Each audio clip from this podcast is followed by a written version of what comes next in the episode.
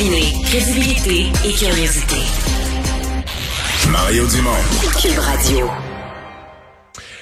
Alors, il y a quelques minutes, il y a une heure environ, le ministre euh, délégué à la santé et aux services sociaux, Lionel Carman, qui présentait son plan, qui avait été promis la semaine passée par le premier ministre, son plan pour rejoindre un maximum de Québécois non vaccinés euh, dans les quartiers, de toutes les façons possibles, leur tendre la main, euh, offrir de répondre à leurs questions, mais pour convaincre encore quelques milliers, quelques dizaines de milliers de personnes de, de se faire vacciner, donc de participer. À la la, lutte contre la pandémie de cette façon-là.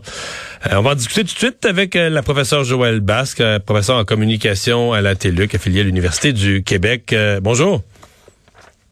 Bonjour, M. Dumont. Est-ce que vous y croyez? Est-ce que c'est de l'énergie et de la salive gaspillée ou vous croyez à l'utilité de cette démarche dite proactive? Ah, moi, j'ai été quand même agréablement surpris par ce que j'ai entendu. Euh, je dirais que effectivement, on est vraiment rendu à un, moment où il faut essayer de rencontrer les gens, leur tendre la main, de les écouter. Euh, euh, ce qu'on observe beaucoup dans la façon dont les gens prennent des décisions sur des sujets complexes comme ça au niveau de la santé, sur ce qu'on observe de, ce qu'on voit des discours des vaccinés, tout ça, c'est que ces gens-là ont besoin qu'on les écoute, ont besoin d'être validés en fait dans leur raisonnement, dans leur compréhension, dans cette histoire, en fait, qui, qui, qui se raconte, euh, c'est, cette compréhension-là qu'ils ont là, des, des enjeux de la pandémie et des enjeux entourant la vaccination. Donc, euh, moi, je pense que c'est vraiment un bon pas dans la, un, bas, un, un pas dans la bonne direction, pardon. Et une démarche qui peut être utile. Ah oui, tout à fait.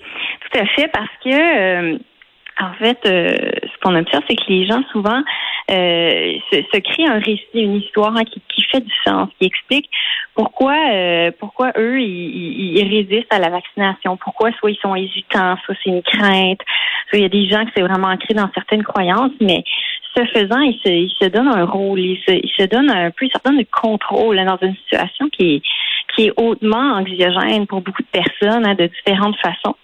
Et le fait de dire non, moi, je, je, je, je prends une c'est ma décision, c'est mon corps, je me laisse pas euh, diriger, je, je suis pas ce que tout le monde fait, moi, je prends mes propres décisions. C'est une façon pour beaucoup de gens de reprendre un peu de contrôle hein, sur toute cette situation-là, puis de se dire, moi, je j'ai le contrôle sur ma vie, sur mon corps, sur mes décisions. Alors, il faut euh, trouver un moyen de leur de, de, de les écouter pour les valider. Si on les confronte, si on les ridiculise, si on s'en moque, ben ça marche pas. On peut pas les convaincre, ils vont juste se braquer. Alors, euh, moi, je pense que c'est vraiment euh, une bonne façon de dire on va les écouter. J'ai beaucoup aimé que le, le ministre Carman disait qu'on va aller à la rencontre euh, dans les quartiers, on va aller avec les gens, on va avoir une approche positive, on va utiliser les acteurs du milieu, des personnes significatives. une approche vraiment qu'on sentait qu'on qui se voulait quand même bienveillante hein, après avoir sorti le, le bâton, là, la punition, ça a peut-être convaincu certaines personnes, mais je pense qu'il y a une approche plus personnalisée là, qui permet de valider un petit peu ces gens-là, puis de leur offrir, dans le fond, de, de changer un peu cette histoire-là, de se redonner eux-mêmes le contrôle, cette fois-ci, en, en prenant le, le, choix de se faire vacciner. Je pense que c'est quelque chose qui peut être très positif, euh, effectivement. Le bout qui est difficile à à croire ou à saisir pour le commun des mortels.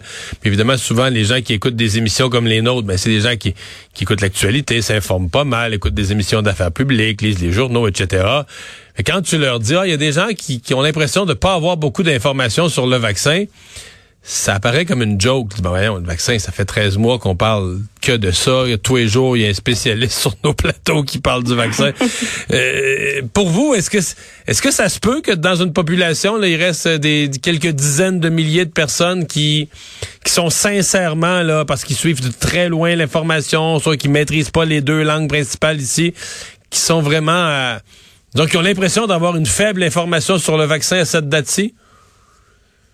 Euh, ben, je pense que dans certaines communautés plus marginalisées, que ce soit des populations peut-être euh, d'immigration récente qui maîtrisent effectivement pas bien les deux les deux langues officielles, ou des gens euh, qui sont en situation de pauvreté, des gens qui, ont des problèmes problématiques de santé mentale, qui les empêchent en fond d'être proches des technologies d'information. il y a aussi un, un haut taux d'analphabétisme fonctionnel au Québec quand même, on l'oublie souvent.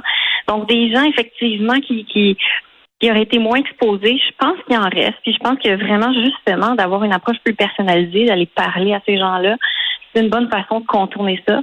Euh, là, on parle vraiment de, de, de, de plus les marges, les gens qui restent. Là, on ne parle pas de la population générale. Donc ça, d'une part, je pense qu'effectivement, euh, c'est euh, quelque chose de, de, très positif dans la démarche. D'autre part, vous avez dit la clé, vous avez parlé d'information. Et euh, le ministre Carman parlait de répondre aux questions des gens, d'utiliser des, des, des, euh, des, en médecine, des gens de la santé. Ça, c'est bien. Je pense qu'effectivement, il y a peut-être des gens qui, surtout qui sont plus hésitants, qui ont peut-être encore des questions par rapport au fonctionnement des vaccins. Il y a beaucoup de méconnaissances là, de, de comment les vaccins fonctionnent. On le voit souvent, on, voit dans les médias que des gens à se rendre à l'urgence avec la COVID demandent à avoir le vaccin. Il y a beaucoup de médecins qui témoignent de ça. Ah oui, vous êtes des gens qui n'ont aucune idée de c'est quoi, c'est ça, c'est ça. C'est ça. Donc, il reste une part d'information. Mais ce que je voudrais ajouter, si vous me permettez, euh, Monsieur Dumont, c'est que je pense que euh, ce qui est important de comprendre aussi dans la prise de décision des gens, c'est que j'essayais d'expliquer tantôt, c'est l'histoire que les gens se racontent, c'est-à-dire que les gens prennent des décisions pas seulement en fonction d'une information qu'on pourrait penser qui est valide ou en fonction de d'informations rationnelles ou scientifiques. Hein. On prend beaucoup des, décisions en fonction de ce qu'on constate comme étant plausible. Dans ce qui fait du sens pour nous, ce qui a du sens par rapport à nos croyances, par rapport à nos expériences passées, puis tout ça. C'est pour ça que c'est pas seulement un manque d'information. C'est un manque des fois de mise en contexte de cette information-là ou de pouvoir rattacher cette information-là à un récit de vie, à une façon de comprendre la situation, puis comme je vous disais, d'essayer de se redonner le contrôle. Donc, si euh, vous, vous euh, tout le monde vous explique que le vaccin est très, est très sécuritaire, mais que vous, vous avez eu une expérience médicale négative, mettons euh, une grosse réaction à des médicaments ou des choses comme ça, ben vous dans votre histoire là, c'est pas positif, puis vous dites peut-être c'est sécuritaire pour tout le monde, mais ça ne sera pas pour moi. Ce que vous avez besoin, vous, c'est qu'on écoute votre histoire, c'est qu'on vous valide dans ça, puis qu'on vous explique pourquoi ben ça pourrait être sécuritaire pour vous aussi par rapport à ce que vous avez vécu. Donc comprenez-vous ce que je veux dire? C'est pas juste une information, c'est une information qui est mise en rapport avec votre histoire à vous, qui est contextualisée, je comprends très bien. Donc c'est ça qui est quand même positif dans l'approche que M. Carman essaie d'amener parce qu'il veut établir un dialogue. Et là, et j'aurais aimé qu'il en parle un peu plus, qu'il parle pas juste de donner de l'information, de répondre aux questions, qu'il parle vraiment qu'on est rendu à un point où il y a beaucoup de gens qui ont besoin d'échanges, puis qu'on leur parle, qu'on les écoute, puis qu'on les rencontre dans leur récit de vie à eux, puis dans leur compréhension à eux, au-delà de simplement une transmission d'informations ou de expliquer comment les vaccins fonctionnent. Il y a quand même des gens qui sont euh, solidement convaincus euh, de fausseté. Il y a dans l'actualité mhm. aujourd'hui une dame qui a perdu devant le tribunal l'autorité en matière de santé sur son enfant. Le juge lui a le, père voulait faire vacciner euh, l'enfant, euh, les enfants, je pense que c'est mhm. deux, deux filles, et la mère s'y opposait. Et la cour a enlevé à la mère toute autorité sur la santé. Mais mon point, c'est, bon, elle a perdu, mais mon point, c'est qu'elle a présenté, tu sais, des affaires qu'on a vu passer il y a plusieurs mois, des conneries sur Internet, que le vaccin rendait stérile. Mais depuis ce temps-là, c'est par milliers sur tous les continents, des femmes vaccinées ont accouché. Tu sais, le temps a passé, ça fait, ça fait, longtemps là. Mais, mais le point, c'est que euh, elle a présenté ça au juge. sais, elle a présenté à la cour des affaires là aucun fondement. Elle en avait plusieurs, les, les, les, les dans le vaccin, les pires conneries du début qu'on entendait, à tout dégobiller ça à la cour sans se rendre compte. Elle, c'était des faits. Là. Elle présentait des, des, des, faits sans se rendre compte que pour le juge, c'est aucune preuve scientifique. Au contraire, tout ça a été prouvé comme étant ridicule, faux, mais elle, elle, se sent pas mal, elle n'a pas l'impression que son information est, c'est peut-être douteux, j'ai vu ça sur les internets, mais c'est peut-être pas béton, mon affaire. Non, non, elle présente ça à la cour comme des certitudes, là. Oui, ben, c'est, je reviens à ce que je vous disais tantôt, M. Dumont, c'est que, en fait, ça, c'est surprenant. Mais quand on étudie euh, euh, euh, les façons dont les gens prennent des décisions, évaluent l'information, c'est qu'on se rend compte a beaucoup, beaucoup de gens qui prennent des décisions sur la base d'informations qu'ils considèrent comme étant plausibles. C'est-à-dire que pour eux, ça fait du sens ou ça a du sens par rapport à leur expérience de vie, leurs croyances, leur façon de comprendre le monde. Et la plausibilité est plus forte que la vérité objective ou la vérité scientifique. Et dans beaucoup, beaucoup, beaucoup de cas, C'est comme ça. Dans plein de sphères de notre vie, on prend des décisions sur la base d'informations qu'on considère comme étant plausibles et on aime croire qu'on est des êtres rationnels. On aime penser qu'on est dans une société où la, rationalité scientifique puis les faits scientifiques sont importants. Puis pour beaucoup d'entre nous, on va quand même, on, évalue les, les, les, informations scientifiques et on s'informe, comme vous dites. Beaucoup, beaucoup de gens sont très informés.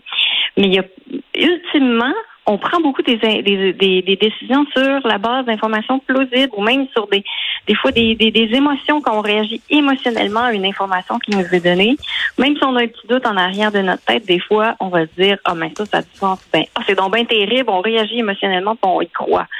Donc, ça, c'est important de comprendre ça aussi. Et pour cette dame, manifestement, pour elle, ce qui était plus important, c'était ces croyances-là qu'elle s'était érigée, qu'elle s'était bâtie euh, à propos des vaccins, euh, même pour nous de l'extérieur, ça peut paraître complètement absurde et risible, mais pour elle, ça avait un sens. Et, et, et moi, je pense que la clé aussi, c'est de comprendre cette idée de contrôle aussi, que pour certaines personnes, euh, défiant toute rationalité objective, ce qui est plus important, c'est ce, ce narratif-là, cette histoire-là qui se construit dans lequel moi j'ai compris certaines choses que les autres comprennent pas.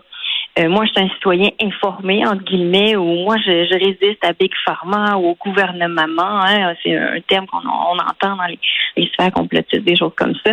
Et donc, c'est des gens qui se redonnent un contrôle, qui se donnent un rôle actif dans cette histoire-là. Cette dame-là, elle dit, euh, moi, euh, j'ai rassemblé toutes ces informations-là, elles sont importantes, elles sont plausibles, elles guident mes décisions. Donc, pour elle, ça avait du sens de présenter ça à la Cour. Donc, c'est pour ça que je dis qu'il faut aller rejoindre les gens, il faut aller les écouter faut essayer de tranquillement les amener à voir que ça n'a pas de sens.